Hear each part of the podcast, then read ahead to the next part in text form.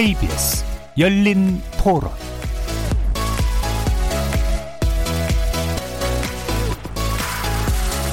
안녕하십니까. KBS 열린 토론 정준희입니다.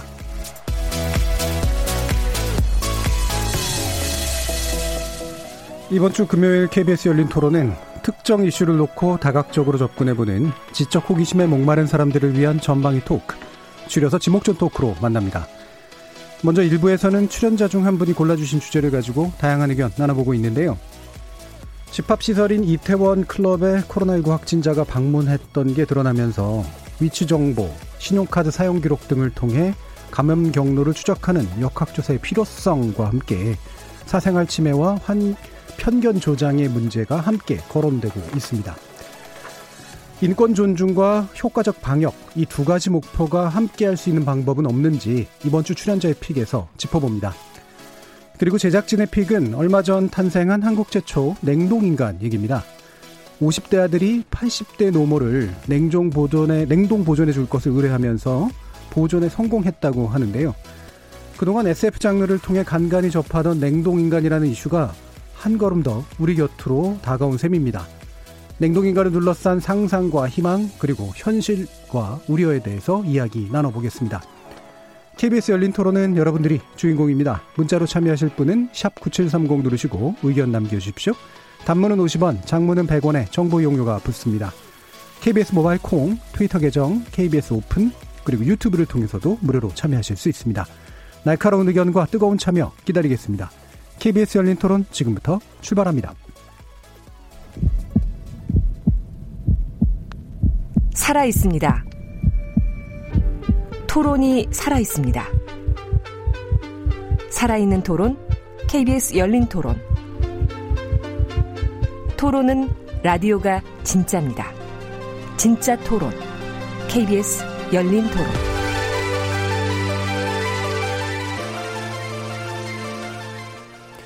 자, 그럼 오늘 함께 하실 분들 소개하겠습니다. 문화비평과 이태광 경희대 교수 나오셨습니다. 네, 반갑습니다. 이태광입니다. 나라를 걱정하는 과학자 이종필 건국대 교수 나오셨습니다. 안녕하세요. 이종필입니다. 규정을 거부한다. 한국 여성 변호사의 손정혜 변호사 나오셨습니다. 안녕하세요. 손정혜입니다.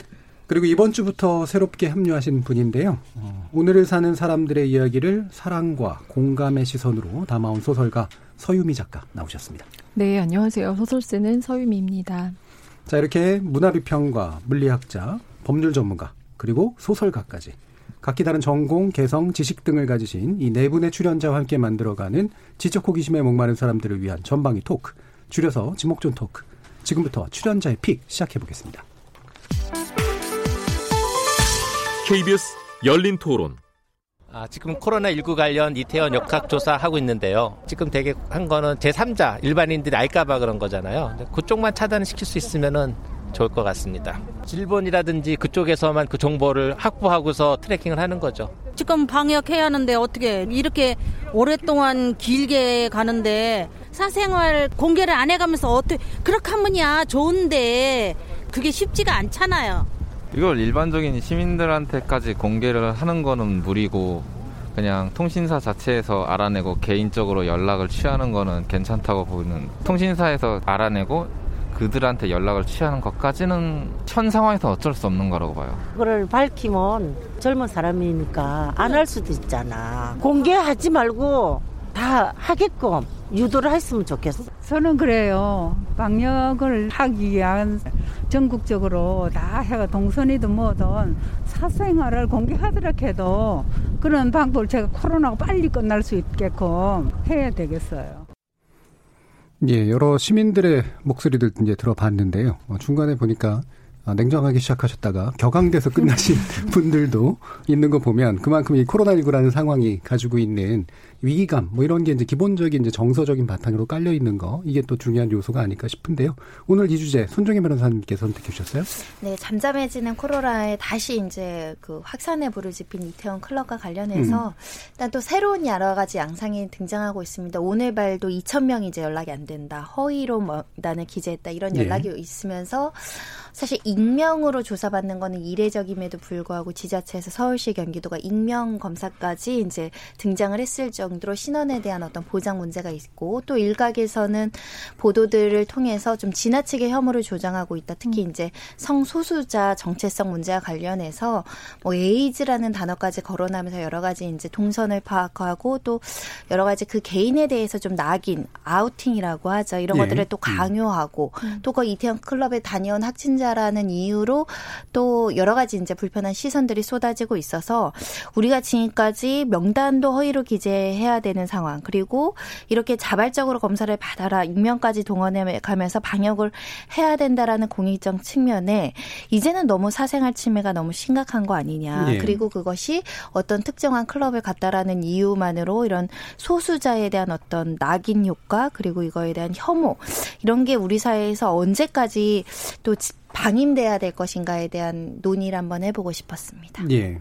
이게 좀 여러 가지 문제가 좀 엮여 있어서 이게 참 잘 발라내가지고 이야기를 좀 해야 될 것 같긴 한데 일단 어, 잘 관리되는 것 같던 것이 이제 다시 한번 이렇게 탁 또 이제 2차 웨이브라고 부를 정도로 이제 확산될 것처럼 보이는 게 사람들한테 위기감을 낳고 있는 건 분명하고 근데 이게 또 성소수자의 문제가 얽- 얽히고 그다음에 거기에 정보를 취득해서 또 공개하는 방식의 문제가 또 있고 또 언론 보도가 이제 그 거기에 대해서 뭔가가 더해지는 문제도 있고 이러면서 이제 문제가 복잡해지고 있잖아요.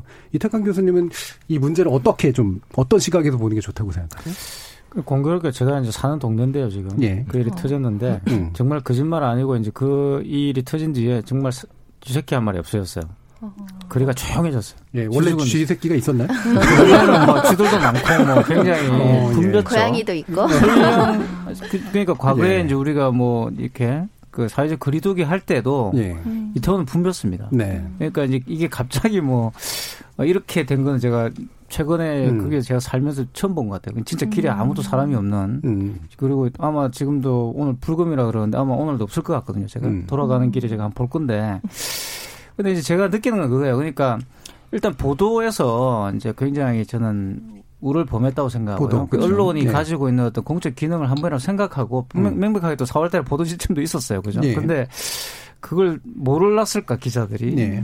알고도 그랬을 것 같다는 생각이 좀 들고 알고도 그랬다면 왜 그랬을까라는 생각도 들고요. 그래서 상당히 좀 저는 보도가 굉장히 아쉬웠고요. 언론이 굉장히 아쉬웠고 그리고 이제 뭐 방역 당국으로서는 이거를 어떻게 추적할 것인가 말 것인가 결정 기술적으로 결정할 수밖에 없는 문제였다는 생각이 예. 들어요. 그다음에 정보를 당연히 이제 뭐 취득한 뒤에 그걸 어떻게 활용하는가가 더 중요한 문제가 되는 거죠. 그걸 이제 당연히 어떤 특정한 어떤 이익이라든가 또는 특정 어떤 집단들의 어떤 그런 목적에서 쓰면 안 되기 때문에 그와 관련된 어떤 관리라든가 이런 것들 투명하게 이제 설명하는 것들이 굉장히 필요했다는 생각이 들고 예. 그래서 나온 게 이제 뭐 익명으로 검사를 해준다든가 또 지금 현재 저는 방역 당국은 할 만큼 하고 있다고 봅니다. 와서 음. 이제 일단 자기 신분을 밝히지 않고 충분히 검사를 받을 수 있도록 다 조치를 해놨고 그런데 문제는 이제 어 이분들을 바라보는 이제 사회 시선이죠. 만약에 이제 이 지금은 이제 다 밝혀져 버려가 이게 동성애 네.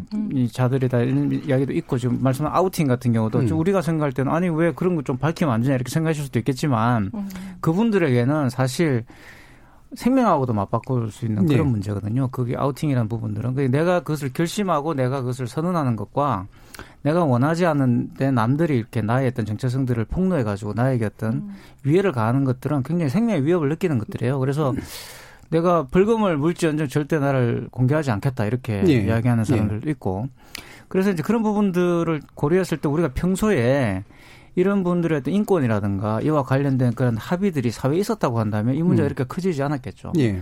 결국 이거는 방역이라고 우리가 이야기를 하지만 실질적으로 한국이 가지고 있는 어떤 그런 여러 가지 인권이라든가 이런 문제와 관련된 학교 그 사회의 유연성이 떨어졌기 때문에 발생한 문제라고 볼 수 있어요. 그러니까 네. 그 이런 문제를 대처하는 방식들에서 굉장히 이거는 뭐 우리가 생각할 때 뭐 프라이버시 공개되만 이런 문제가 아니라 우리 사회가 평소에 이런 성소수자들 어떻게 대응 그, 대, 그 대해 왔는가를 본다면은 네. 이런 문제가 발생할 수밖에 없는 결과를 이제 초래할 수밖에 없게 된 거죠 지금 현재. 네. 평소에 그렇게 대해 왔기 때문에 이런 결과가 초래, 초래됐다 이렇게 말할 수가 있죠. 예.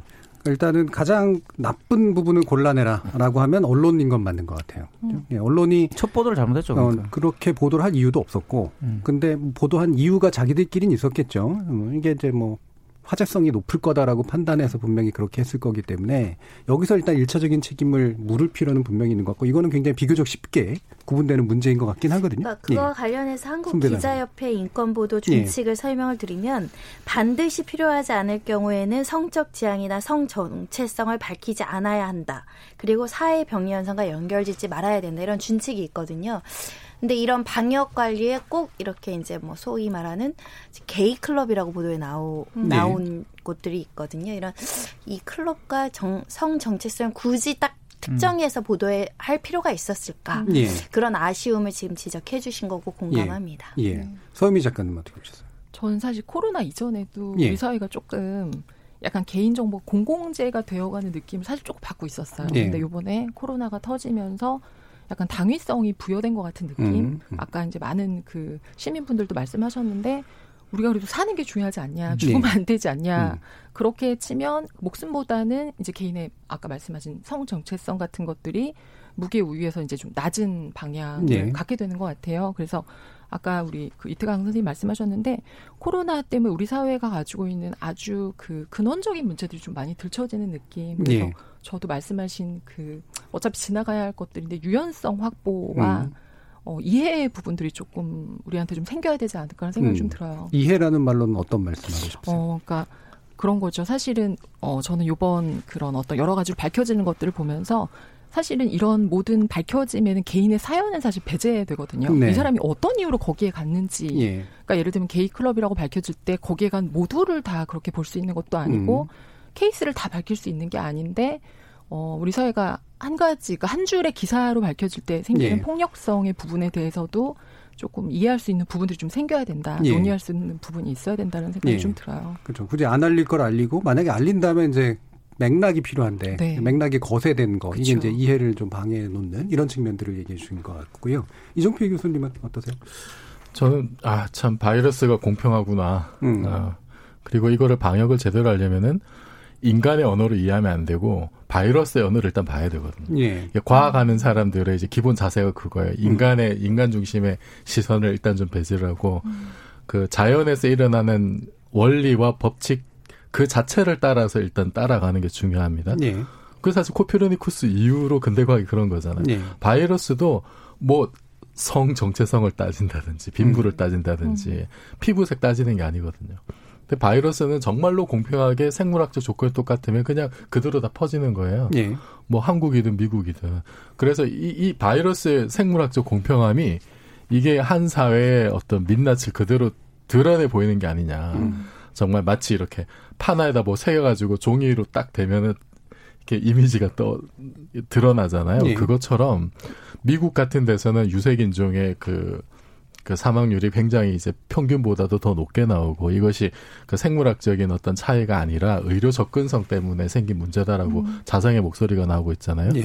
그것과 마찬가지로 저는 이제 이번 이태원 사건 보면서 왜 우리는 여태 그 차별 금지에 대한 제도적인 조치를 못 했을까? 예. 뭐 언론 보도도 뭐 그렇습니다만 이런 게 좀 미리 이렇게 그 요구들이 많았잖아요. 20대 국회에서도 차별 금지법 마련을 해야 된다. 뭐 그런 얘기들이 있었는데 다들 좀 이렇게 그거를 그 개인의 어떤 그 그런 목 어, 차별을 금지하는 어떤 그런 것보다도 더 큰 어떤 뭐 공익성 좀 뭔가 좀 추상적인 예. 그런 공익성을 내세워서 이렇게 좀 뭉갰던 그 비용을 지금 치르는 게 아닌가라는 생각이 들어요. 예. 그래서 우리 사회에 가장 그 취약했던 어떤 야만적인 그런 곳을 참 바이러스가 잘 드러내는구나.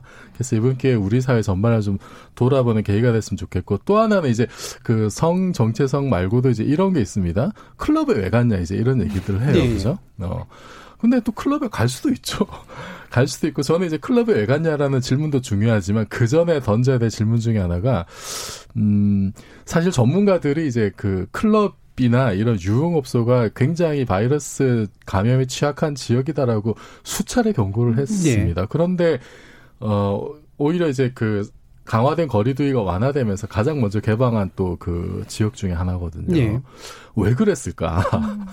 그러니까 사람들 보고 클럽에 가지 왜 갔냐라고 이 시국에 왜 갔냐 꼭 가야 됐냐라고 질문을 할 수는 있지만 그 전에 던져야 될 게 이게 계속 지적을 했던 예상을 하고 지적을 했던 문제인데 왜 사전에 그러면은 조치가 제대로 취해지지 않았느냐. 요 질문도 좀 반드시 해야 될 것 같고요. 사전 조치라고 하는 건 그런 데는 일단 먼저 열지 않았어야 된다. 뭐 이런 건가요? 뭐 그러니까 그 예방할 수 있는 수단이 없었다면 예. 최후에 연다든지 음. 그런 어떤 아니면은 정말 이 출입한 사람들의 리스트를 빠짐없이 확보할 수 있는 어떤 최후의 수단이 있었다라든지 예. 이제 그런 게 미비했다는 거죠. 이제 사후적으로 살펴보니까. 예. 그리고 마지막으로 말씀드릴 거는 이제 그 개인 정보가 이렇게 확진자 나오면은 그 확진자 동선이 쫙 다 나오잖아요. 나오는데 사실 그런 거예요. 그, 그 근처에 확진자와 굉장히 2m나 5m 이내에 있던 사람들에게만 사실 정보가 가서 빨리 이렇게 어, 당신 주변에 그 밀집, 그 밀접한 그 거리에 있던 사람 확진자가 있었으니까 와서 검사 받으라. 이러면 사실 되는 건데, 실질적으로 이제 굉장히 같은 동네라 하더라도 실질적으로 멀리 떨어져 있는 모든 사람에게 사실 공개할 필요는 있느냐. 이제 이런 질문도 나오는 거죠. 왜냐하면 그 다른 나라 사례를 보면은 이제 기술적으로 그거를 커버할 수 있는 노력들이 지금 되고 있으니까 예. 이런 부분도 이제는 한번 다시 고민을 해봐야 될 문제가 아닌가 싶습니다. 음, 근데 그 싱가포르 케이스를 이제 아마 얘기하시는 것 같은데 싱가포르 케이스가 효과적이라고 일단 돼 있나요? 뭐 어느 정도 효과는 이제 있는 것 같아요. 예. 그게 물론 이제 그 그게 어떤 거냐면 그 스마트폰에다가 이렇게 앱을 깔면 그러면은 이게 그 블루투스로 서로 통신을 합니다. 그래서 예. 한 2미터 이내 들어와 있는 사람들끼리 이제 기록이 다 이렇게 아이디가 다 이렇게 예. 공유가 돼요. 그러다가 누가 한 명이 감염됐다 그러면은 그 반경 안에 있는 특정한 그 범위 안에 있는 사람들한테만 이제 정보가 가는 거죠. 예. 그 이제 개인이 누군지도 알 수 없고 그 안에 있는 그 아이디로만 이게 서로 정보가 주고 가니까 예. 예를 들어서 뭐 내가 지하철 몇 번째 칸을 타고 갔는데 거기서 감염자가 있다 그러면 그 다음 칸에 있는 사람한테는 그런 정보가 갈 필요가 없는 거죠. 예. 그래서 물론 이게 이제 치료성이 그 높아지려면은 그 많은 사람 일단 깔고 있어야 되는데 그것까지는 아직 아닌 것 같습니다만 일, 일단은 뭐 이론적으로는 뭐 가능한 어떤 그런 이야기인 것 같아요. 그러니까 많은 사람이 깔고 있어야 되고 그다음에 네. 확진자 스스로가 입력을 해야 되잖아요. 아, 나중에 이제 드러나면은 예. 그러니까 그냥 이제 깔고 있으면은 그 이제 정보들이 한 어, 며칠 정도 이게 이제 공유가 되니까 예. 나중에라도 누가 그 중에 이제 확진자가 되면 그러면은 아그그 사람 근처에 누가 있었는지를 음, 그 네. 부분은 확진자 스스로가 입력해야 되는 걸로 알고 있는데요. 그건 아마 우리나라는 예. 확진자는 일단은 병원에 가시거나 시설에 계시거나 예. 밖을 못 나오니까 일단 격리되어 버리죠. 예, 그런 측면에서는 이제 조금 다른 부분일 수는 있을 것 같은데 요번에 그것 때문에 사생활 논란에 대해서 다들 예민해졌다라고 표현하면 감수성이 생겼다라고 한 예. 게 저는 일단 두 가지 면을 봤어요. 일단은 IT 강국에 걸맞는 행정 능력. 딱 이태원에서 자발적인 검사가 손 그 신속하게 이루어지지 않으니까 통신 3사의 정보 제공 요청해서 예. 만 명을 특정해 버리잖아요. 예. 만 명을 순식간에 특정해서 다 개별 문자 메시지 보냈다는 거예요. 검사 받아라 당신. 이거야말로 사실은 우리나라에서 내가 어디 있는지 CCTV는 알고 있다고 생각했지만 통신사도 다 잡아내는 이 행정 능력이 굉장히 우수했다라고 저는 평가하면서도 한편으로는 어, 내가 어디 갔는지 속일 수가 없구나, 이제는. 아, 우리나라는 뭐, 하루도 안 지나서 통신 3사한테 만 명을 특정해서 검사 받으러 오라고 신속하게 연락할 수 있는 그, 그래서 빅브라더의 그 민감성이 좀 생겼다라는 측면이 있어서 굉장히 효율적인데, 어, 이건 굉장히 어떻게 활용하느냐에 따라서는 민감할 수 있겠다, 이런 생각이 예. 들었죠. 데이터 자체는 어차피 통신사는 가지고 있는 거고 이건 이번에 이제 행정력이라고 표현하신 건 그걸 요청했을 때 통신사가 그걸 줄 수 있고 그다음에 행정력이 그걸 활용할 수 있는 거 요 부분이잖아요. 이게 이제 행정 능력이라고 볼 수도 있고 이제 그게 뭐 빅브라더라고 볼 수도 그게 있는 거고. 논란이 되는 예. 거죠. 그게 이제 만약- 만약에 어 영국이나 이제 다른 유럽 국가 미국 같은 데서 만약에 그것을 행정 당국이 회사에 요청하면 회사 절대 예. 주지 않죠. 예. 구글 보세요. 그러니까 음. 물론 뭐 구글도 중국에는 협력한다 그러지만 음. 그래서 이제 그런 부분들은 논란이 있는 거죠. 예. 명백한 논란이 있는 부분이고 근데 이제 아주 아이러니 그러면 손 변호사 말씀하신 그 부분을 또 영국 BBC가 제가 뭐 어제 새벽이죠. 그러니까 어제 새벽에 굉장히 보도하면서 정말 놀라운 능력이다라고 이렇게 칭찬을 예. 했다라는 그 보도가 나왔다고 이제 제 지인이 이제 알려줬는데 음. 이제 그런 식으로 또 그 부분을 또 굉장히 중요하게 보는 이게 이 정도는 해야지 방역이 되는 거 아니냐라고 생각하는 공감대가 또 어, 유럽에서도 또 이렇게 있는 것 같아요. 그러니까 예. 그래서 이제 확실히 이 부분이 지금 현재 코로나 특히 팬데믹 국면에서는 논란이 되고 있다는 거죠. 과거에 우리가 자명하다고 생각했던 그런 많은 normal들이 도전을 받고 있는 건 사실인 것 같고 예. 그래서 우리가 지금 현재 new normal이라는 new normal 시대가 올 거다라고 이야기하고 많은 지금 전문가들이 과거로 돌아갈 수는 없지 않겠냐는 말을 네. 하고 있는데 그렇다면 우리는 좀 생각을 해봐야 된다는 거예요. 어떤 가치를 우선시할 것인가를 생각을 해봐야 된다는 그 보거든요. 그러니까 이제 많은 분들이 이게 자꾸 이런 식의 금방 이제 공유제 말씀도 하셨는데 사실 음. 공유제라보다 이건 이제 어떻게 보면 특정한 기관들이 가져가는 거잖아요. 자기 마음대로 쓰는 거잖아요. 이게 공유제면 우리가 마음대로 이렇게 오픈해서 나눌 수가 있는데 이게 아니라 특정한 목적에 의해서 사용하게 되면 지금 또 보면 거래도 이제 가능하게 도록 만들겠다 법을 좀 만들겠다 그러고 있으니까 저는 이게 뭘 다 전제하고 있냐 방역이 완벽하게 될 수 있다는 전제예요. 많은 네. 분들이 지금 믿고 있는 게 과거로 돌아갈 수 있다는 거죠. 음. 지금 제가 볼 때는 생활세 거리두기로 바꾼 것도 방역을 일정 정도 포기하고 다시 경제를 살리겠다는 거잖아요. 근데 이게 안 된다라고 지금 많은 전문가들이 이야기하고 있는 거거든요. 그렇다면 뉴노멀을 다시 만들어야 되는데 그렇다면 뭘 가치를 둘 것인가를 우리는 고민해 봐야 된다는 거죠. 그게 과거처럼 경제라든가 이런 건 예. 아닐 수 있다는 거죠. 예. 그 standard를 완벽하지 않다고 한다면 뭘 음. 우리가 취해야 되는가를 고민해야 되고 예. 오히려 더 역설적인 인간 중심주의 그러니까 오히려 더 인권이라든가 이런 문제를 더 우선순위를 둬야 되는 거 아닌가. 오히려 지금 최근에 이제 그 클럽 사건도 저는 주는 교훈이 그러라 봐요. 그러니까. 예. 그 기준을 새로 세우는 문제인데 기준이 이제 몇 가지가 이제 필요할 거 아니에요. 예를 들면 통신사가 그거를 넘겨주지 줘야 된다 말아야 된다. 만약에 제한적으로 넘겨줘야 된다면 그 기준은 무엇이냐. 그렇죠. 어쨌든 지금 같은 이제 방역이 필요한 긴급 상황이냐 아니냐. 그다음에 넘겨줄 때 예를 들면 실명화된 데이터로 줘야 되느냐 아니면 비실명화된 데이터로 줘야 되느냐 여러 가지 이제 기준들이 이제 필요할 거라고 생각을 해요. 예, 이종필 교수님. 일단 그 우리 보통 사람들도 그 선택의 길에 설것 같은데 예. 만약에 이제 지금 뭐 지금 당장은 뭐 유흥업소가 이제 그 사실상 영업 정지 상태입니다만 좀 있다가 이제 개방이 됐을 때는 음. 그 그냥 손으로 이렇게 연락처를 적는 게 아니라 뭐 QR 코드를 찍는다라든지 좀더 강화된 어떤 정보 요청을 할 거란 말이에요. 그러면은 내가 클럽 가서 노는 걸 선택할 거냐, 예. 아니면 내 정보가 어떻게든 유출될 수 있을 가능성을 내가 감수할 것이냐. 음. 어, 이런 거 이제 선택을 해야 되는 거. 이게 어떻게 보면 뉴노멀의 한 가지 어떤 우리에게 강요된 어떤 지점인 것 같아요. 그러니까 유출을 개개인에게는 할 각오로 놀 거냐. 그런 거죠. 유출을 아니, 그러니까 안 시키려고 안놀 지금은 거냐. 이렇게 현행에도 되겠죠. 가능하죠. 왜냐하면 예. 저 클럽 들어갈 때 정보 이용 동의서를 근데 어쨌든 지금 된다는 이제 거죠. 그, 그 그냥? 이렇게 속일 수도 말씀하신 그 있잖아요. 앱을 네. 깔아가지고 그게 네. 들어갈 수 들어가도록 만들면 간단한 문제가 그러니까, 되겠죠. 근데 이제 음. 문제는 네. 정보를 결국 쓰게 되는 거죠. 그러니까. 아, 그- 그- 그러니까 사장님들이 그게- 일단 반대하고 그렇죠. 그러면 누가 오겠냐. 사장님들이 싫어하고 사장님들이 싫어한다는 거는 그걸 꺼려하는 사람들이 있다는 거죠. 예. 그 클럽을 이용하는 클러버들에게는 이게 선택의 문제가 될 수도 있다는 네. 거고. 그리고 그 방금 말씀하신 그 기준이라고 하는 게 참 이게 전례가 없는 거라 예. 우리가 만들어 나가는 거거든요, 사실은. 근데 지금은 예를 들어서 그러면은 그 방역 단계를 지금 이제 심각 심각인가 지금 최 최고 단계로 네. 올라가 있는데 이 단계에서는 그러면은 그 뭐 원하는 걸 다 가져가도록 이제 할 수 있는 거냐 방역범에 적혀 있는 그거 네. 그대로 완전히 풀로 다 적용을 해가지고 다 쓸어 담을 수 있는 거냐 이게 음. 그러면은 상시적으로 되는 거냐 그럼 이와 비슷한 뭐 다른 상황 예를 들어서 이제 사람들 우려하는 게 이런 거죠 지금 뭐 만약에 혹시나 좀 이제 부도덕한 정권이 들어서 예. 가지고 이런 자의적으로 뭔가 비상사태를 선포를 하고 자의적으로 뭔가 심각 단계라고 한 다음에 어떤 사람들의 정보를 그냥 이렇게 빼가는 건 어떻게 할까 이게 그러니까 그 구조적인 개연성이 있다는 거거든요. 예. 구조적인 개연성. 그 구조적인 개연성을 그러면은 어떤 정권과 뭐 대통령과 이런 공무원들의 어떤 선의와 그 양심에만 맡길 수 있는 문제인가. 이제 지금은 당연히 이제 우리 정부에 대한 신뢰가 높고 그리고 굉장히 비상시국이기 때문에 어쩔 수 없는 면들이 있다 저는 이제 예. 인정을 합니다만 그래도 어쨌든 우리가 이 문제를 가장 첨단해서 고민을 해야 되는 나라이기 때문에 조금 한 발 물러서서 이제 그런 문제까지도 예. 최악의 시나리오 상상할 수 있는 최악의 시나리오도 한 번은 좀 되짚어 볼 때가 되지 않았나. 예.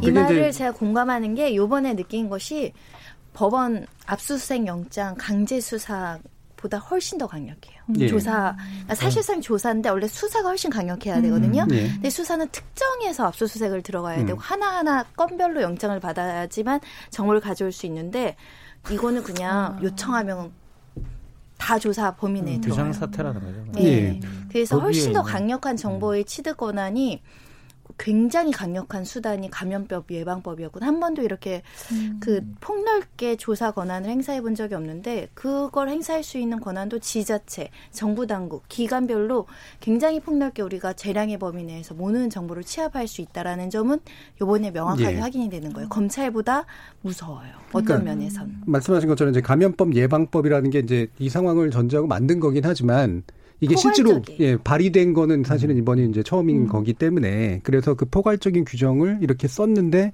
이게 이런 식으로 해석하는 게 맞을까 이제 사실 이 그렇죠. 문제가 될 거 아니에요? 사실은 뭐 CCTV, 뭐 음. 내비게이션, 뭐 그런 거 지금 뭐 명단, 뭐 통신사 예. 조회, 신용카드 사실 원한다면 음. 모든 기관에 협조 요청을 할 수 있는 거예요. 예. 제한이 없어요. 현재 법령상 제한할 수 있는 구체적인 음. 어떤 하위 법령이나 규정이나 음. 어디부터 해야 된다라고 명시적으로 되어 있지 않기 때문에 필요성이 있으면 조사 협조 요청을 할 수 있는 거죠. 예. 그게 지금 개인정보 관련 보호법 하고 충돌을 일으킬 가능성은 없나요?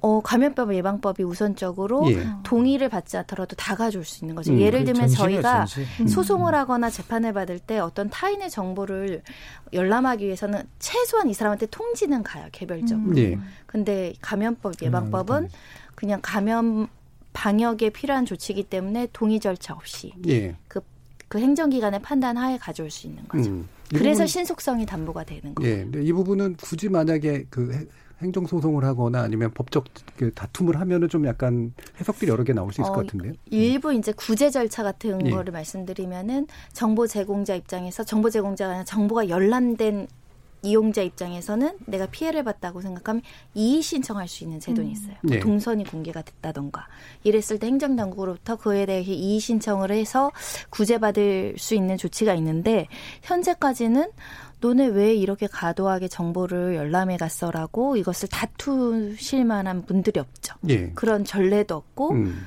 이거를 취소 처분을 구한다던가 하기도 어렵고요. 예. 서유미 작가님 이렇게 네. 새로 펼쳐지고 있는 네. 뉴노멀이라고 불리우는 어, 네. 상황 어떻게 계세요? 인문학적으로. 어, 사실은 작가분들하고 예. 이제 이 상황에 대해서 얘기를 하면서 그런 얘기를 하시더라고요. 아까 상상 말씀하셨는데 음. 이제 내가 무엇을 상상해도 이 상황 이상으로 가지 않는 것 같다 오히려 예. 우리가 모르던 게 너무 많고 음. 그리고 아까 그 정권도 얘기하시고 믿음에 대한 거 우리 음. 뒷강 선생님 말씀하셨는데 우리가 지금은 방역이 중요하고 방역을 할 수 있다라고 믿기 때문에 지금 사실은 예. 어느 정도 손을 놔주고 있는데 정말 어떤 것이 와서 우리의 손을 묶어도 나중에 알 수 없을 것 같은 아까 빅브라더 얘기 잠깐 나왔는데 사실 빅브라더가 이제 전체주의에 반하는 것으로 작가가 이제 썼던 건데 그때는 빅브라더가 하나였다면 지금 사실 빅브라더가 너무 곳곳에 있는 느낌이 그렇죠. 들 예. 정도로 그러니까 아까 신용카드 뭐 통신 내비게이션, 동선 다 말씀을 하셨는데 한 인간이 가지고 있는 아주 작은 예를 들면 생각 빼고 나머지는 다알 수 있을 것 같아요. 예.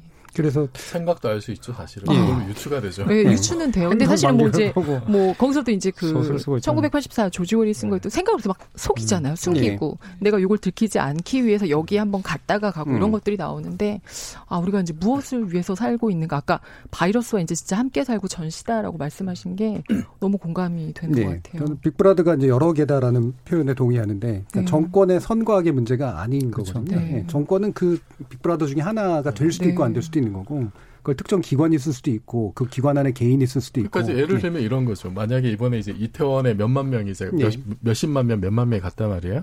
그러면은 그 그게 사실 고급 정보인 거잖아요. 예. 음. 그 연휴 동안에 사람들이 어디 어디를 갔다, 그 교통량이 음. 얼마고 한 클럽에 그좀 그렇게 많은 사람이 있는지도 사실 어. 처음 알았고요. 뭐 예. 상권 분석이라든지 그 음. 관련 주변의 부동산 시세라든지 뭐 이런 데 대해서 엄청난 고급 정보인 거거든요. 예. 이게 그 다음에 이게 그 어쨌든 보건 당국에서 이거를 그 무차별적으로 정보를 가져갈 수 있으면 사실은 이게 다른 데이터하고 그냥 이렇게 합법적으로 취득할 수 있는 다른 데이터와 결합이 됐을 때 뭐 건강 정보 뭐, 예. 뭐 개인 정보나 아니면 또 이게 어떻게 돼가지고 뭐 건강 정보 결합이 된다라든지 그랬을 때는 뭐 특정 기업이나 이런 데서 어떤 자기 영업을 위해서 예. 특정 이익을 위해서 이거를 그냥 뭐 잘 관리가 되지 않았을 때 음. 이제 그런 식으로 그러니까 사용이 되는 아무도 모르게 예. 그럴 가능성도 사실은 이제 남아 있는 거거든요. 쓰면은 법에는 걸립니다. 예. 그러니까 이제 안, 안 들키게 이제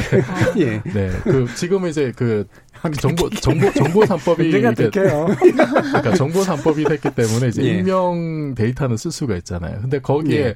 그 여러 가지 예를 들어서 그 법망을 음. 피해 가지고 다른 정보들을 취해서 어떻게든 다른 어떤 뭐 개인을 특정한다라든지 예. 뭐 이제 그럴 수 있는 여지가 완전히 사라졌을까 그런 우려가 약간 있는 거고 그게 우리가 지금 엠번방 사태를 보면서 이게 개인 정보 유출이 너무나 쉽고 예. 그것 때문에 피해를 볼 수 있는 환경도 참 너무나 이게 네. 그 널려 있는데 거기에 비해서 그런 뭐 법을 어겼거나 그랬을 때 상대적으로 처벌은 또 상당히 약하잖아요. 예. 만약에 지금 그 데이터 관련된 개인정보 유출이나 이런 데 관련된 피해 상황에 대해서 법원이나 공권력에서 심각성을 깨닫고 엄벌에 처하고 그랬으면은 불안감이 덜할 거예요. 네. 근데 우리나라 뭔가 아 그건 아직 아닌 것 같다라는 불안감이 좀 있거든요. 음. 음. 지금 그 정부의 조치들을 보면 정부 스스로도 사실은 이제 처음 겪는 일들이 굉장히 많기 음. 때문에 실제로 이제 법상으로 돼 있는 걸 시행해야 되고 집행해야 되는 그런 시점들도 이제 처음 해보는 것도 되게 많아서 예를 들면 국토교통부가 휴대전화 위치 정보, 신용카드 사용 내용 이런 것들을 쭉 합쳐가지고 빅데이터 처리를 해서 음. 10분 안에 이제 사용자를 특정할 수 있거나 이런 식의 이제 기법 자체는 개발을 했는데 그게 이제 약간 논란이 되니까 이 시스템 폐기하겠다라는 음. 얘기를 한단 말이에요. 그러니까 어 뭔가 이렇게 기술이 있기 때문에 기술을 쓰려고는 한번 해보는데 그게 이제 사람들의 반응이나 이런 것들로 봤을 때 여론이 별로 좋지 않거나 그러면 이건 한번 접어 가기도 해야겠다라는 식으로 약간 유동적으로 움직이는 네. 그런 모습들이 있거든요. 네. 그러니까 중요한 건 그래서 지금 시기에 논의가 시작돼야 된다는 그렇죠. 것 같아요. 예. 예. 아까 말씀 이태강 교수님 말씀하신 음. 것처럼 기준들에 대한 사회적 논의도 시작돼야 음. 되고 상황들에도 음. 계속해서 판단해야겠죠. 저는 이제 기술 발전이 어차피 이제 한국 인류의 어떤 문명 사고 같이 가는 거잖아요. 네. 우리가 기술을 포기할 수는 없죠, 그죠? 음. 과학을 아무리 과학이 완벽하지 않다 하더라도 포기할 수 없는 것처럼 그렇다고 한다면 이런 부분들은 어차피 저는 결국 우리가 안고 가야 될 위험이라는 말이에요. 네. 위험 관리라는 것이 그렇죠. 어떻게 가능한가 말씀은 네. 논의죠. 음. 그래서 어떤 가치를 우선시 둘 것인가를 음. 결정하면 된다는 거예요. 네. 이 기술을 그냥 거부하는 게 아니라 러다이트처럼 음. 기술 다 필요 없고 산소가 살자 음. 이게 아니라는 거죠. 그렇다면 기술을 가지고 있는 위험을 어떻게 관리하면서 갈 것인가고 그건 저는 결국 가치가 결정한다고 봅니다. 어떤 음. 가치를 우선시할 건가이죠. 이 문제가 성소수자 문제 때문에 사실 저는 이 문제가 커진 것이지 음. 안 그랬으면 이것도 금방 방역해서 성공할 수 있는 문제였다는 음. 거예요. 음. 예. 엠번만 사건도 마찬가지입니다. 그게 10대들이 많이 그런 일을 당했을 때 신고를 하고 자기들이 그런 문제를 터놓고 이야기할 수 있었다면 전혀 문제가 없었던 거예요. 근데 그걸 할 수 없는 분위기를 만들어 놓고 그러니까 그런 범죄들이 이제 꽃을 피게 되는 거 아니겠어요? 그래서 그런 부분들도 이제 같이 전환이 이루어지면 당연히 이런 관리를 위험 관리를 같이 해나가면서 물론 시행착오도 겪겠지만 또 거기에 따라서 정치 문제도 저는 굉장히 중요해진다 네. 봅니다. 이런 것들 때문에 그럼 그것이 저는 지금 우리가 고민해야 될 거 아닌가 이런 생각이 들어요. 네, 그, 그 개인정보 보호에 관련된 법령 새로 만들고 이제 개정하고 이제 이러는 과정에서 뭐 국회에서 논의도 많이 하고 전문가들 논의도 했지만 사실은 각자의 이 핵심은 이제 정보의 자기 결정권인데 자기 결정을 해야 될 분들이 관심을 못 음, 가졌었어요. 음, 그렇죠. 네. 근데 그게 요번에 이제 사태가 터지면서 아, 내 정보가 이렇게 쓰일 수 있구나. 라는 부분에 대한 인식들이 이제 생겨나고 있는 거잖아요. 사회적 합의가 굉장히 중요한데 예. 저는 요번엔 정부 당국이 그래도 슬기롭게 어느 정도 대처했다라고 예. 보거든요. 특히 이 성소주 소수자 문제와 관련한 정보 공개는 굉장히 민감할 수 있고 안 그래도 예. 지금 세계 각곳에서 일부 뭐 프랑스에서도 마찬가지지만 한국 당국 노무 사생활 침해하면서까지 음. 방역을 성공한다. 명감이 있다라는 식으로 보도가 나오는 곳들이 있는데 예. 특히 이 문제를 제대로 대처하지 못했다고 한다면 어, 세계적으로 방역은 잘했지만 굉장히 인권에 음. 취약했다라는 평가를 받았을 텐데 네.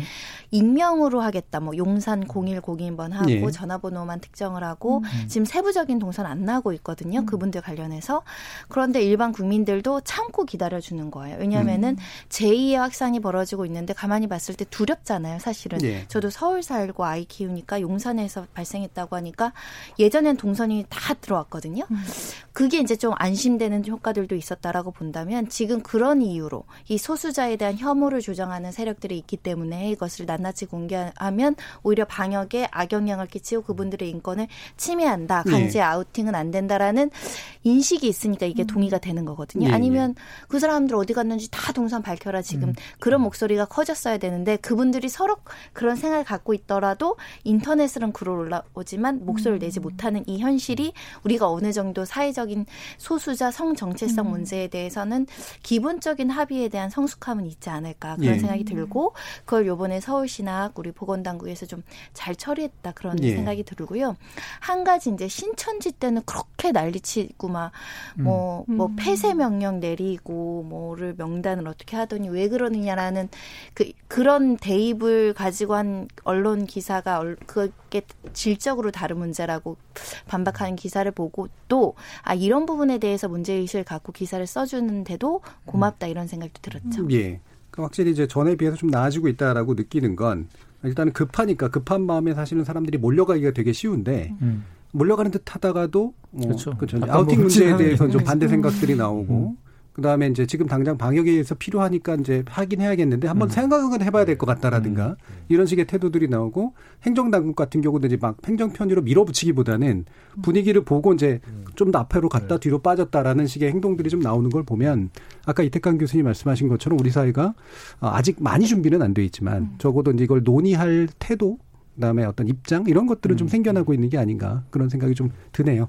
어, 이 부분도 우리 지난번에 논의했던 것처럼 이게 손목 팔찌 같은 거 하는 거 이런 것도 계속 연관돼 가지고 어, 우리 지목전 토크에 이제 상당히 이제 단골 주제가 되고 있는 것 같은데 아마 지속적으로 또 우리 스스로도 이 논의에 참여하고 지켜봐야 될 것 같습니다.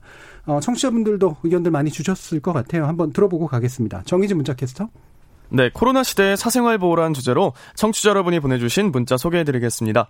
먼저 문자로 김현숙님, 클럽이나 노래방과 같은 다중시설을 가고 싶어도 코로나19 때문에 안 가고 참는 사람들이 많습니다. 전 그들이 그곳에 왜 가냐고 질문할 권리는 충분하다고 생각합니다. 오윤재님, 인권을 위한 법은 결국 공익을 위함이고 개인정보 보호를 위한 법 역시 결국은 다수의 공익을 위한 것입니다.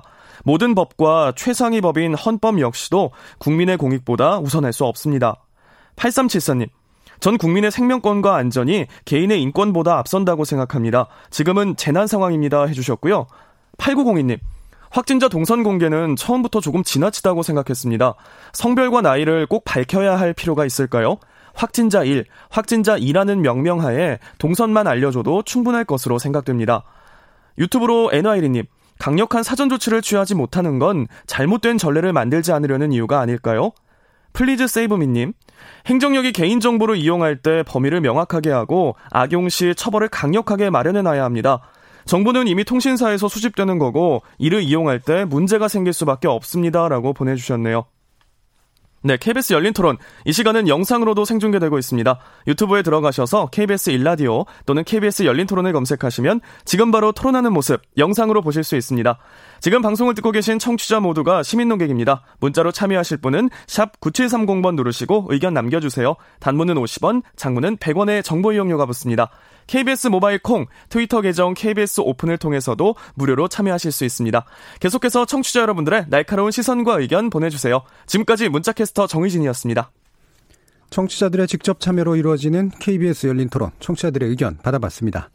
위기란 건 우리가 어디에 와 있는지, 우리가 누구인지를 바깥으로 드러내주는 그런 시간이기도 한데요. 우리의 코로나19 방역이 공중보건 그리고 사생활 보호 사이에서 어떻게 균형을 맞춰야 될 것인지 앞으로도 후속된 사회적 논의를 통해서 지혜로운 답을 찾아가기를 기대해 봅니다.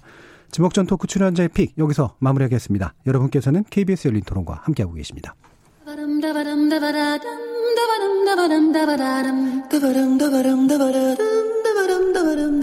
여러분은 지금 청취자와 함께 만들어가는 고품격 시사방송 KBS 열린 토론을 듣고 계십니다.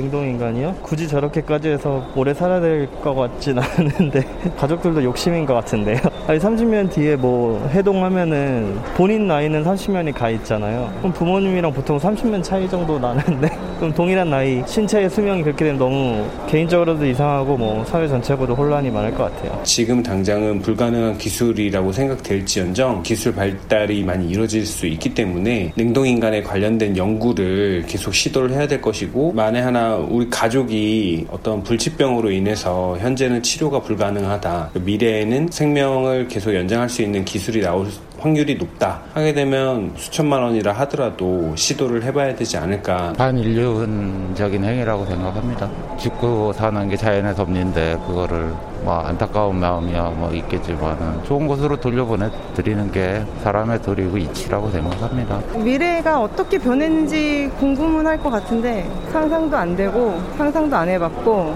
저는 자녀가 있으니까 그 아이들이 어떻게 잘 살고 있을까 뭐 무슨 일을 하고 있을까 뭐 그런 거 궁금할 것 같아요. 그야말로 돈 많은 사람만 뭐 이제 이런 식으로 할 수 있는 사람만 하는 거겠죠. 그리고 희귀 난치병이나 이런 것 때문에 그렇게 한다면은 나쁘진 않지 않을까. 그리고 제가 냉동 인간 됐다가 깨어났을 때는요 차가 하늘 날아갈 수도 있고 그렇지만 자율주행 완전 자율주행 그게 실현돼 있을까 되게 궁금해요.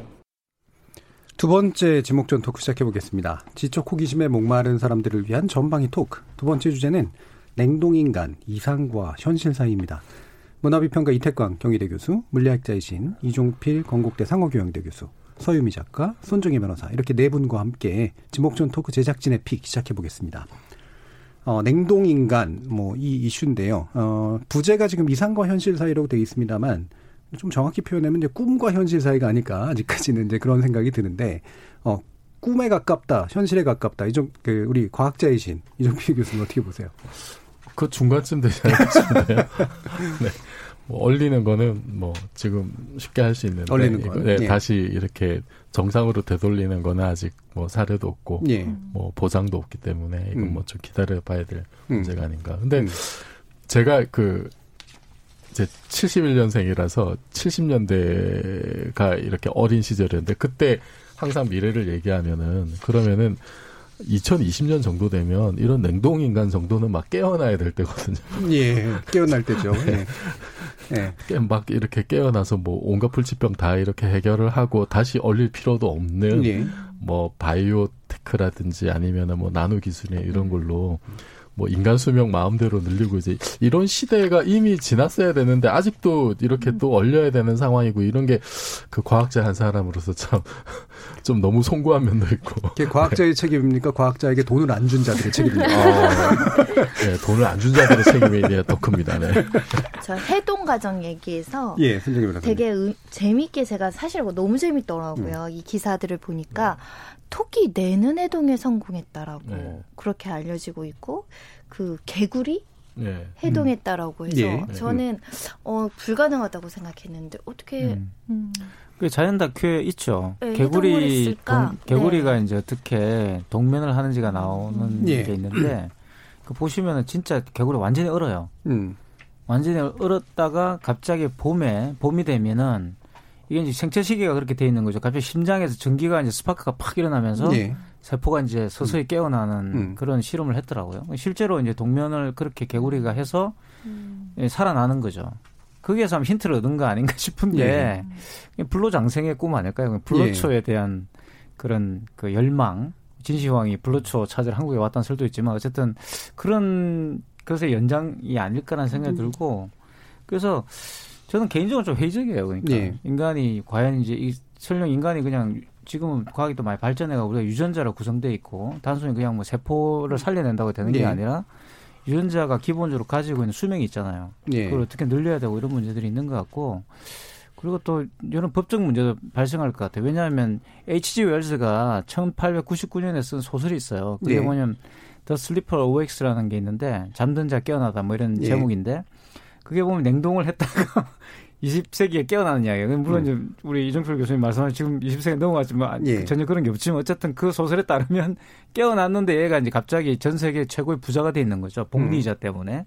세계를 지배하는 지금으로 치면 무슨 구글 같은 회사에 이제 대주준 거예요. 그래서 뭐 벌어지는 이야기를 다루는데 근데 그것도 보면은 좀 깨어나 가지고 이제 이 사람의 법적인 뭐 권리 이런 걸 논의하는 막 그런 그 법정이 막 소집되고 뭐 이런 네. 해프닝이 벌어지거든요. 그런 문제도 있을 것 같고 일단 제가 생각할 때는 뭐 꿈으로서는 굉장히 훌륭하지만 뭐 이걸 실현 물론 그걸 또 실현시키면 여러 가지 과학적 발견이라든가 이런 것들도 굉장히 많은 또 그 진전을 이루겠죠. 네. 하지만 과연 그게 윤리적으로 이제 뭐 합당할까 이런 걸 따져본다면은 네.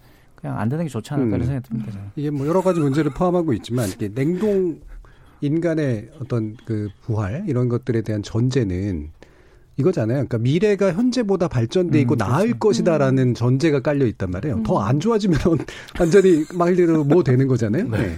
그러니까 이제 못 깨어나는 예. 저는 이 장르가 냉동 인간에 관련된 장르가 등장하게 된 좋은 사회적 배경에는 과학이라고 하니까 근대 과학이라고 하는 건 지속적으로 발전할 것이고 음. 사회는 지속적으로 발전할 것이다라고 하는 믿음이 이제 바탕에 깔려 있기 때문에 가능한 거라고 생각을 해요.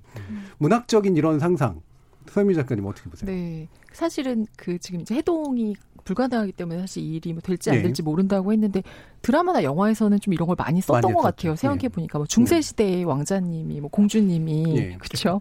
어 뭐 조선 시대에 뭐 누가 이제 현대에 와서 좌충우돌하는 음. 얘기들을 쓰면서 그들이 이제 뭐 그때 있었던 좋은 거. 근데 음. 와 보니까 이런 게 좋아서 왜 사실은 대부분의 과거의 인물들이 현대에 오면 현대의 것들을 신기하면서 익히는 이야기들이 많이 나왔던 네. 것 같아요. 네. 그래서 그 드라마들이 사실 하는 얘기는 뭐냐면 그래서 지금 우리가 누리는 것들을 되게 재미있게 보여주고 뭔가 세대나 어떤 상황이 다른 인물들이 사랑에 빠진다가 네. 결국 주였던 것 같은데, 음. 그러니까 오랫동안 인간이 이런 걸 꿈꿨던 것 같아요. 아까 음. 말씀하신 미래는 좋을 것이고, 음. 그때는 무언가 조금 더 특별한 일이 있을 것이다라는 예. 기대. 예. 근데 말씀하신 것처럼 혹성 탈출 이런 거 생각이 전좀 예. 나더라고요. 예. 우리가 도달하는 곳이 꼭 아름다울 수 없고, 아까 사실은 앞에 말했던 코로나 이야기랑 저는 너무 많이 좀 연관되는 느낌이 있어서, 예. 우리의 미래는 결코 사실은 더 어려워지는 문제들이 많을 수도 있지 않나. 그렇죠. 우리가 사용하는 기기만 좋아지지. 네. 사실은 그래서 저는 되게 되게 좀 무섭다는 생각이 네. 들었었어요. 네. 제가 봤던 영화나 드라마에서는 그거를 운영하던 회사가 망해서 시설 설비가 안 이루어지고 있는. 어. 예. 아니 그 실제로 그 예. 이렇게 그 가족을 냉동을 시켰는데 예. 그 보니까 뭐 이렇게 목만 이렇게 냉동에서 보관하고 음. 몸은 이렇게 화장해서 보냈다 예, 예, 이런 예. 얘기도 있고 예. 그리고 아 메이저리그의 마지막 4할 타자였던 테드 윌리엄스 예. 이분도 그 본인과 이제 가족의 동의하에 이렇게 냉동 인간식 보자 예. 보관이 돼 있는데 그 예전에 한번 이게 그 이제 폭로를 한 적이 있죠. 이게 지금 신체를 훼손했다. 음. 테드 윌리엄스 어. 신체가 지금 상당히 있는 상태다라고 그 회사 관계자 분이 한번 이렇게 얘기를 한 적이 있어요. 뭐 예. 실제 그런지 안 그런지 잘 모르겠습니다만 그래서 정말 말씀하셨듯이 이게 그 회사가 제대로 이렇게 굴러갈 그렇죠. 것인지 예. 뭐 파산하면 어떻게 될 건지 예. 이런 문제가 사실은 좀 어, 해결이 돼야 되는 문제, 안정성의 문제. 이게 지금 예, 뭐 지금 처음 그 이렇게 냉동인간 들어가신 분이 67년인가 뭐 이제 그랬으니까 예. 조금 예. 더 지나면 정말 한 100년 가까이 되는데 예. 100년 동안 얼마나 안전하게 이게 좀 유지가 될 건지 음. 사실 장담하기는 어렵죠. 예, 저는 제가 사회과학자라서 그런지 몰라도 네. 과학이 그걸 해결할 수 있어도 그 경영이 그걸 해결하지 못하면 네. 이건 투자의 문제고 네. 상당 부분은 그렇죠. 이제 그 네. 지속 가능성의 문제이기 때문에 네. 이게 또 전혀 그렇죠. 별개의 문제가 될 수 있다. 과학 과학자들은 네. 대체로 과학은 이게 뭔가 축적성이 있다, 네. 큐뮬러티브한 음. 성질이 있기 음. 때문에 그게 없으면 과학이 이렇게 발전하지 음. 않았을 거다라는 믿음이 있거든요. 네. 근데 그거는 과학 활동이 정상적으로 일어난다라는 그렇죠. 어떤 네. 전제가 사실 있는 건데 갑자기 예를 들어서 뭐 정말로 엄청난 천재지변이 일어났다라든지 네. 음. 뭐 예를 들어서 뭐, 뭐 후쿠시마 같이 이런 이런 그 정도의 재난만 있어도 일부 지역에서는 정상적인 활동이 안 되고 지금처럼 팬데믹이 지나가도 음, 예. 정상적인 경제 활동이 안 되고 파산하고 이제 이런 음, 일이 음. 벌어지잖아요. 그러면은 뭐 살다 보면은 정말 이 이것보다도 훨씬 더 심한 어떤 예. 재난과 재해가 닥쳤을 음. 때 정상적인 과학 활동이 될 것이냐. 그렇죠. 네. 어, 음. 그러면 그 이후에 그렇게 연속성을 음. 전제로 했던 여러 사업들이 과연 될 것이냐. 이거는 참 음. 진짜 현실적인 네. 문제죠. 과학하고 상관없이. 지식이나 문명이 단절될 네. 수도 단절이 될 수가 예. 있죠. 궁금해서 예. 찾아봤습니다. 예. 비용 이야기, 예. 사업 경영 이야기를 하셔서 2017년 4월 기준으로 3대 냉동 보존 기업의 이제 비용, 전신 냉동에 필요한 금액을 보면 크라이오닉스 연구소가 3억 정도 되고 알코올 생명 연장재단 21억 한 4천 정도를 예. 내면 이제 냉동을 하고 아마 기한이 없겠죠. 네. 무기한으로 음. 보관하고 유지하고 해동 비용까지 포함해서 그 몸 전신하고 머리 따로 여기 보면은 내 냉동 음. 가격 뭐 이런 거 따, 따로 네. 있는데 또 이거 분리해서 하는 경우도 네. 있고 네. 전신을 네. 보존한 네. 가격이 다를 거예요 아마. 네. 이게 이제 2017년 3월 3년 전 기준이니까 예. 금액이 좀 올랐을 수는 있어 보이지만 최소한 3, 4억은 든다. 예. 이렇게 말씀드릴 수 있고. 머리를 잘라버리면 깨어나는데 음. 몸이 없으면 어떡해 그러면. 음. 예전에 미래 기술이 어떻게 하겠죠? 네, 예전에 어떤 영화 그 많은 영화 중에 데몰리션맨이라는 게 있는데 네. 거기는 음, 냉동 감옥이 있어요. 네. 70년 동안 네. 냉동 감옥에 있었는데 범죄자 한 명이 탈출해서 나가서 경찰을 음. 또 사고뭉치 경찰을 같이 꺼내서 음. 이 사람들이 70년 이후에 미래 세대로 왔는데 음. 그게 32년.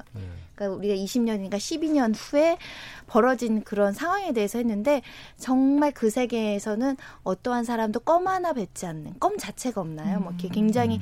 질서 정연해서 어떠한 어 평화로움을 저해할 수 없는 요소들이 있는 세계에서 과거의 범죄자가 나와서 자충우돌하는 네. 모습이었는데 그런 냉동 감옥 같은 것들도 우리가 생각해 보면은 3억 원이 들지만 음. 사실 밥을 안 드려도 되고 음. 그런 생각이 드네요. 네. 캡슐에 넣어서 예. 그 영화가 생각이 났습니다. 일단 뭐 경제학적으로 분석하면 말이 안 되는 사업이긴 한데 예. 그래도 과학적으로 일단 먼저 접근을 해보죠. 일단 현재까지 와 있는 냉동 기술 네. 그리고 그걸 해동할 수 있는 기술의 수준 이건 어느 정도인가요? 뭐 냉동하는 거는 이제 그 액체 질소의 예. 그 끓는 점이 영하 뭐 196도 정도 되는데 거, 거기까지 이렇게 확 급속 적으로 이제 음. 낮추는 거예요. 근데 그렇게 낮추면은 몸의 대부분이 이렇게 사실 물이잖아요. 예. 물은 얼면은 부피가 커지고 그렇죠. 뭐 예. 혈관 터지고 이제 예, 뭐 예. 세포가 망가지고 이런 음. 일들이 많이 생기니까 예를 들어서 우리 그 냉동실에 채소 같은 거는 음. 이게 그 예. 상태가 안 좋아지는 게 네, 그, 네, 세포가 그 물이 팽창하면서 음. 이제 그 조직을 손상을 시키기 음. 때문에 그런데 인체도 이제 그런 일들이 벌어지기 때문에 지금 그렇게 낮은 온도로 급속 냉동을 하려면은 일단 뭐 피는 다 뽑아야 되고 네.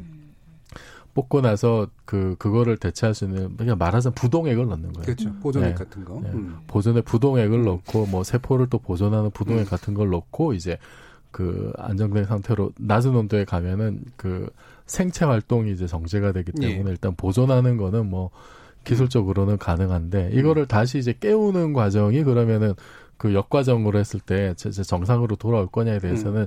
여전히 좀 물음표가 남아 있는 음. 상황이에요. 네. 이게 굉장히 간단. 아까 이제 말씀하셨던 뭐 이제 토끼 뇌라든지 아니면은 그 사람 피부, 돼지 음. 혈관이나 심장 같은 거는 뭐 이렇게 다시 살려낸 적이 있는데. 네. 사실 제일 대표적인 영구 동토층에 있던 바이러스가 다시 이제 뭐 네. 녹으면서 튀어나와가지고 사람한테 위협이 되는 이런 게 대표적인 사례긴 한데 사람의 전, 전신이 과연 그렇게 온전한 상태로 음. 돌아올 거냐 이거는 참 쉽지 않은 문제죠. 그리고 네. 이제 뇌가 이제 정상적으로 보인다 하더라도 그럼 그 사람이 죽기 전에 가지고 있던 여러 가지 어떤 음. 정보들, 음. 기억들, 그런 뭐 아이덴티티 이런 것들이 온전하게 그러면은 다 이렇게 있을 거냐 뭐 물론 이것도 나중에 그러면 이제 기술이 발전 죽기 전에 내 데이터를 어디 딴 데다 예. 백업을 해놓고 뭐 음. 다시 다운로드 한다는 뭐 이런 기술이 나올 수, 나올지는 모르겠습니다만 현재로서는 좀 많은 그 물음표가 남아 있는 상황입니다. 예. 그러니까 해동에 대해서는 일, 그, 그 윤리적인 문제가 있어서 살아있는 사람을 냉동시켰다가 깨나는 실험을 해가지고 일단 음. 성공해. 세이브 저장 기술을 확실하고 음. 깨내는 기술이 확실해라고 하면서 한 게 아니라는 거잖아요. 그러니까 네, 그렇죠. 결국에는 네. 그러니까 이거를 되살리는 기술조차도 미래의 기술에 음. 네. 예, 의존해야 되는 그런 상태. 다른 선택의 여지가 네. 없으면은 내가 정말 너무 사랑하는 사람인데 음. 당장 이제 죽고 나서 그대로 두면 이렇게 부패할 테니까 예. 어떻게든 일단은 임시 방편적인 음. 거죠 사실은 음. 옛날에 뭐 고대 이집트에서 이렇게 미라로 만들어 가지고 영생을 예. 꿈꿨던 거랑 좀 비슷한 그렇죠. 예. 맥락이 아닐까 싶어요. 예. 그러면 아까 이제 이태광 교수님께서 말씀하셨던 것처럼 불로장생 뭐 이것도 있지만 사실은 저는 이런 케이스라고요. 그러니까 어린 아이가 냉동 인간이 되기를 선택하는 거 여기서는 약간 가슴이 좀그 음. 그 움직이더라고요. 그러니까 음. 나이 드신 분들에 대해서 제가 폄하하겠다는 건 아니지만. 음. 어린아이인데 불치병에 걸렸는데 자신은 미래를 살지 못해. 음. 그러면 나는 어쨌든 나중에라도 어떻게 내 삶을 한번 살아보고 싶어라는 심리는 제가 이해가 가더라고요. 음. 그래서 이런 게 행복하냐 아니냐라는 문제를 따지기 전에 뭔가 되게 원초적인, 그러니까 자신의 삶을 한번 제대로 살아보고 싶은 그런 감정 이런 것들에 대해서 좀 어떤 생각들을 해야 될까 그런 뭐 좀 느낌 좀 들었어요. 음. 서유미 작가님 어떠세요? 어, 진짜 그건 굉장히 문학적인 접근인 예. 것 같아요. 예. 그렇죠. 예. 그 정말 그 아들이 그 어머니 이제 냉동한 게 기사에 예. 났었던 건데 그 마음도 저는 사실 좀 이해는 되더라고요. 예. 그 어머니 의사는 상관이 없는 것 예. 같지만 예. 아들의 마음은 어머니를 근데 그 아이 음. 같은 경우 진짜 미래가 오지 않은 경우에 근데 사실은 불가능한데 그 꿈을 지킨다는 의미가 냉동인 음. 것 같아요. 그렇죠. 진짜 신체를 얼리는 것이 아니라 음. 그래서 어떤 부분을 지켜주고 싶거나 어떤 것을 뭐 가능하다라는 걸 음. 안고 가는 부분에서는 음. 또 의미 있는 것 같아요. 예. 네. 음. 이게 실제 사례로 예. 제가 기억을 하는데 프랑스에서 예. 정말 미성년자 청소년이 네. 나는 내 자기 결정권으로 난 냉동 인간이 되겠다라고 선택을 했는데 음. 이 결정을 자기가 결정했다라고 온전히 해줄 수가 없어서 재판까지 열리고 판사님 예. 앞에까지 증언을 하고 그래서 최종적으로 그렇게 하라라고 결정이 났던 것 같아요. 음. 아주 특수한 케이스인데 불치병이었고 회복 음. 가능성이 없다라는 예. 판단할 그런 판정이 나와서 사실은 저는 어, 해동에 대한 것까지는 모르겠는데 음. 살펴보니까 우리가 이식을 많이 하잖아요. 신, 네. 아까 내 부분만 잘라서 냉동하시는 분들 있다고 하는데 예. 이식 분야에는 굉장히 의미가 있을 수 있다고 하더라고요. 음, 네. 왜냐면은 이거 이식받는 게 있는데 시간이 걸리잖아요. 보관과 음. 시간 때문에 60% 이상의 장기를 버려야 된다는 거죠. 음. 그런 문제에 있어서는 급속도로 냉동해서 해동하는 기술이 음. 생기면 음. 그만큼 60%의 장기를 살려서 이식을 할 수 있다. 음. 그래서 저는 사실 기술 발달이 어느 정도 좀 필요하다고 보이는데 항상 이제 윤리적인 네. 문제와 음. 실험의 데, 데이터에 대한 문제가 좀 있어서 그 정도 수준까지는 우리가 가까운 미래에 장기가 얼려서 네. 해동하는 정도는 네. 가능한 거 아닌가. 그 지금 뭐 신장이나 폐나 이런 게 뭐뭐 뭐 짧게는 4시간 길게는 그렇죠. 8시간 뭐 이제 예. 이렇다고 음. 하는데 이게 좀 장기 냉동으로 이제 장기 보존이 가능하면은 여러 생명 살릴 수가 있고 음. 그 보니까 저기 그 전문가분이 이런 얘기를 했더라고요. 3년 이내 그 이식용 냉동 장기 예. 성공 사례가 나올 수도 있을 거다. 음. 3년 정도로 보고 있더라고요. 그러면은 이거는 이제 그 분야에서는 굉장히 좀 획기적인 일이고 이제 사실은 이제 그렇게 장기 하나 주요 장기 하나 하나에 그 냉동 보존이 원하는 시간까지 된다 그러면은 예. 그래서 보존했다가 다시 해동해서 정상적으로 이식을 해서 그 사람이 정상적인 음. 어떤 생활을 한다. 음. 그렇게 되면은 정말로 이제 그 냉동 인간 해동의 굉장히 그 큰 진전을 보이는 거겠죠. 네. 어. 아무래도 이제 인간 신체 전체는 여전히 좀 어려운 문제가 음. 있지만 이렇게 부분화 시켜버리면 네. 음. 그 부분은 또 가능할 수도 있는 요소들이 좀 있어서 네. 그 부분은 아마 음. 기술 진전이 아마 먼저 네. 일어날 부분이 아닐까 음. 싶은데요. 아까 이제 손 변호사님이 말씀 주신 게 이제 영국 사례였던 걸로 아는데 2016년이었고 어, 법원에서 이제 원래는 안, 안 해줘야 되는데 음. 물어봤다 그러더라고요. 네. 물어봤는데 자기가 다 알아봤고 내 의사에 따른 결정이었기 때문에 판사는 이제 그걸 존중해준 음. 이제 그런 케이스로 지금 나왔는데 문제는 여전히 법적으로는 이게 이제 문제가 있는 상태란 말이에요. 이게 되게 애매한 게 예. 우리나라 민법은 사람이 태어난 시점을 정하고요. 음.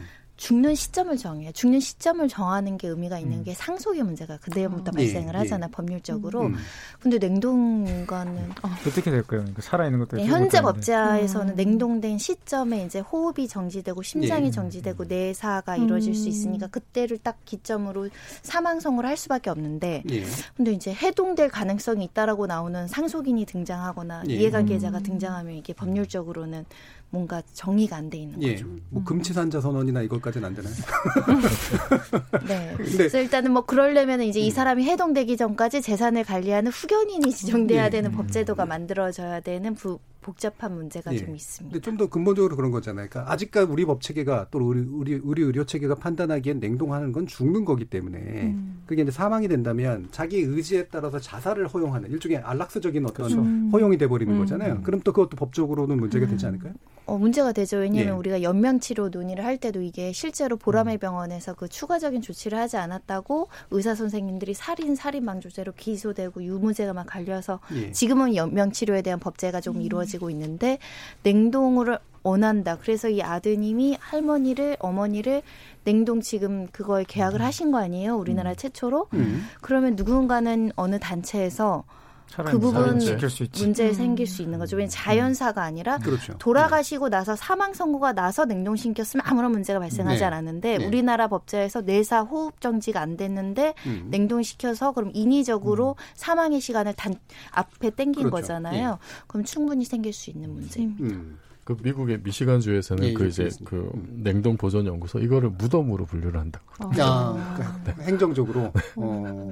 지금 그러니까 아마 냉동에서 보관하는 미국 데가 같은 데는 묘지다. 법적으로 사망 선고를 받아야지만 그렇죠. 될 거예요. 음. 살아있는 사람 냉동을 시킬 수 없으니까 음. 무덤이 당연히 되는 거고.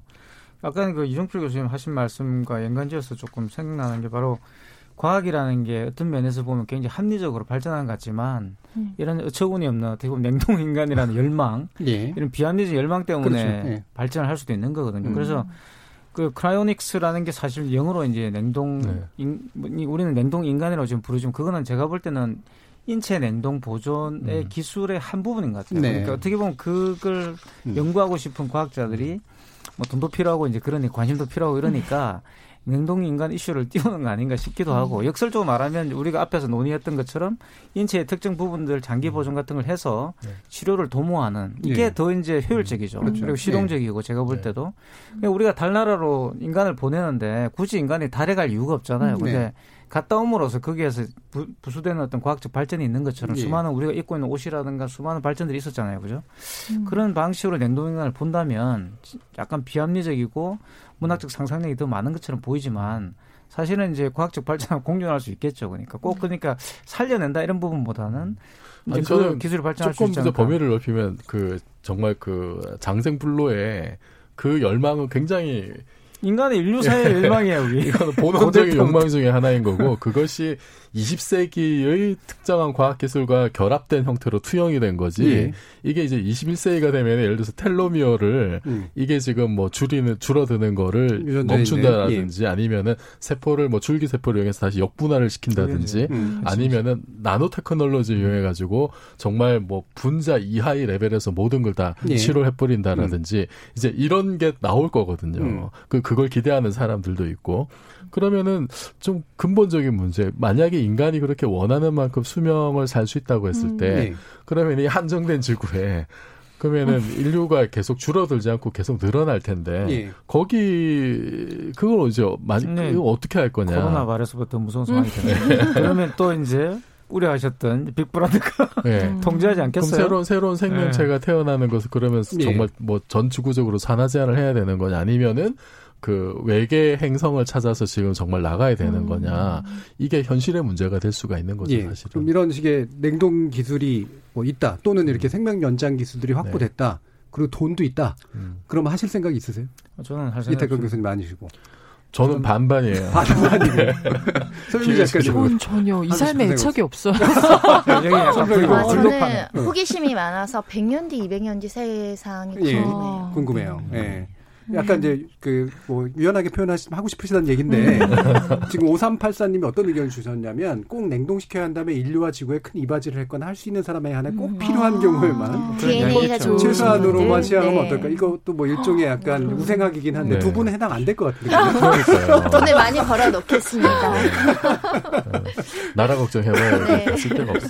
음. 아 그거는 있더라고 예. 주변에 뭐 이런 냉동 뭐 이런 거 신청하는 사람 전혀 없고 그모 병원에 병원에서 냉동 난자 음. 이거 음. 하시는 음. 분도 있어요. 네. 그거는 좀 할수 음. 있다 이런 생각 해보죠. 이종필 교수님 반반이신 이유는 뭐예요? 그러니까 어, 되게 이기적인 생각인데요. 예. 그 인류 전체를 생각하면은 그렇게 자연스럽게 정해진 수명도 살가는 게 좋을 것 같은데 음. 저는 그손 변호사님처럼 미래가 보고 싶기도 해요. 어. 굉장히 이적인 거죠. 지금 뭔가 힌트를 얻어가지고 가져가요 지금. 그러니까, 아 나는 나만 오래 살고 싶다 이제 이런 이런 거죠. 네. 예. 막상 깨어나는데 모든 인류가 다 화성으로 이주하고 혼자 있는 거야. 예. 아니 그 별에서 온 그대 보면 버리고 간 거죠. 어. 그 별에서 온 그대 보면 도민준이 굉장히 오래 살잖아요. 조선 시대부터 이렇게. 예. 예. 아니 그 너무 멋있어 보이는 거예요. 자기가 뭐 옛날 에 사실은 멋있어서 오래 살았을 수도 있어요. 그렇지. 많은 사람이 도움을 받을 수 있어서. 오래 산다고 도민주 되는 게 아닙니다. 아. 그럼 이런 이제 냉동 인간이 부활이 가능해지는 세상, 그 행복에 대한 어떤 기준들이 있는데 전반적인 경향상 우리 사회가 이런 이제 예전에는 확실히 이제 옛날 문명에서는 오래 사는 거에 대한 꿈이 굉장히 열망이 강했는데 음. 현대 사회는 반드시 그렇지는 않은 것 같다는 생각도 좀 사실 들거든요. 저는 오래 사는 것보다 음. 질적으로 이제 어떻게 살까 질적인 예. 문제가 더 크다 음. 봐요. 음. 행복하게 사는 게 더 중요하지 않을까요? 음. 그러니까 결국 그 얼마나 질적으로 굉장히 그런 집약적인 행복을 누리느냐. 그리고 거기에는 이제 사회적인 제도라든가 이런 문제가 큰 것이지. 음. 과거에 이제 그런 부가 굉장히 많이 편중돼 있고 지금처럼 문명이 발달하지 않았던 시기 같은 경우에는 뭐 특정인들이 그렇게 이제 자기들만의 어떤 그런 낙토를 만들고 싶었을 수도 있겠지만 주로 이제 진시황 같은 그런 권력자가 음. 이제 영생을 추구했던 거 아닙니까? 근데 내 삶이 지금 괴로운데 이 삶을 계속 연장하고 음. 싶겠어요? 예. 행복하지 않은 사람들은 음. 별로 그렇게 연장하고 싶은 생각이 없다는 거지. 제 주변에 이태강 교수님이 가장 행복하게 아, 저는 어, 굵고 짧게 살자 어, 얘기 좀 아니 근데 지금 말씀하신 문제가 이태원에서 그 현실적인 어떤 문제를 내포하고 있는 게 지금 음. 그 기대 수명이 상당히 늘어나고 그렇죠. 있잖아요. 그래서 네. 옛날 나이에 곱하기 0.7을 해라, 0.8을 해라 이런 얘기가 나온단 말이에요. 네. 그러면은 뭐 지금은 60대가 환갑잔치 하는 사람이 어디 있습니까 음, 세상에 네. 그러면 80, 90까지 사는 사람 많이 늘어나고 뭐 어젠가 오늘 보니까 저기 코로나 바이러스 감염되셨던 104세 할머니 지금 완치되셨는데 음. 그 100세 넘어도 건강하게 사신단 말이에요. 그러면은 지금은 화두가 정말 그 100세 이상 100년 이상을 인간이 살 수 우리 우리가 사는 게 이제 현실의 문제인데 그 여러 가지 제도는 한 그 정도까지 안 받쳐주고 있고 예. 그리고 이게 부익부 빈익빈이 가속화되면은 정말 좀 취약계층은 이게 못 죽어서 힘든 고통의 세월이 예. 훨씬 더 수십 년이 음. 이제 또 계속될 수 있는 거잖아요. 예. 그럼 말씀하셨듯이 정말 우리가 앞으로 어떤 그 기대 수명이 늘어나는 이 사회에서 어떤 가치를 추구해야 되고 사회적으로는 어떤 준비를 해야 되는지 이거는 좀 현실적인 문제인 음. 것 같아요. 영생을 하지 못하더라도. 음. 이렇게 이제 뭐 그 영생이라든가 이런 것들에 관련된 정서를 이제 우리가 읽을 수 있는 건 뭐 문화 작품이나 어떤 상상의 결과물인 영화라든가 뭐 이런 음. 것들에서 이제 시대적으로 좀 많이 드러나는 것 같은데 요즘은 어떤가요? 그 글 쓰시는 분들이 그와 같은 상상들을 좀 이렇게 집어넣는 경향들이 좀 많이 있나요? 별로 없을 것 같은데. 어, 아니 그래도 예. 그뭐 SF나 SF 지금 예, 음. 이런 어떤 그 인간이 오래 사는 것에 대한 뭐 나이가 뭐 아예 평균의 나이 자체가 뭐 700살이 되어서 예. 뭐 그냥 우리 보통이 뭐 200살이 뭐 이런 이야기들도 가끔 등장을 해요. 음. 그러면서 방금 우리 선생님 말씀하신 것처럼 어, 사람들이 그 오래 사는 것에 대한, 그러니까 내가 이 긴 세월을 무엇을 예. 하면서, 그러니까 무엇을 한다는 건 굉장히 다양한 건데 뭐 업이 되는 건 무엇을 하고 무엇을 또 즐겁게 하고 누구와 사랑을 하고 이런 음. 것들 그러니까 사실은 그 영생이라든가 혹은 SF라는 거는 현생이나 지금의 삶을 얘기하기 위해서 사실은 배경을 그렇죠. 좀 빌려오면서 예. 가까워요. 그래서 예. 저도 오히려 이 문제가 어, 냉동, 오래 사는 것, 뭐 다른 세계, 미래 이런 것도 있지만 지금 우리 사는 거를 더 많이 고민하게 하는 부분이 좀 있지 않나 생각이 음. 좀 들어요. 음. 네. 이게 뭐 문학적으로 알레고리라고 또 부르는 맞아요. 그런 식의 네. 영역도 있는 거고. 음. 손정희 변호사님은 이런 식의 그, 그, 이런 영생을 다루거나 냉동인권 다루거나 이런 그 어떤 컨텐츠 많이 즐기세요?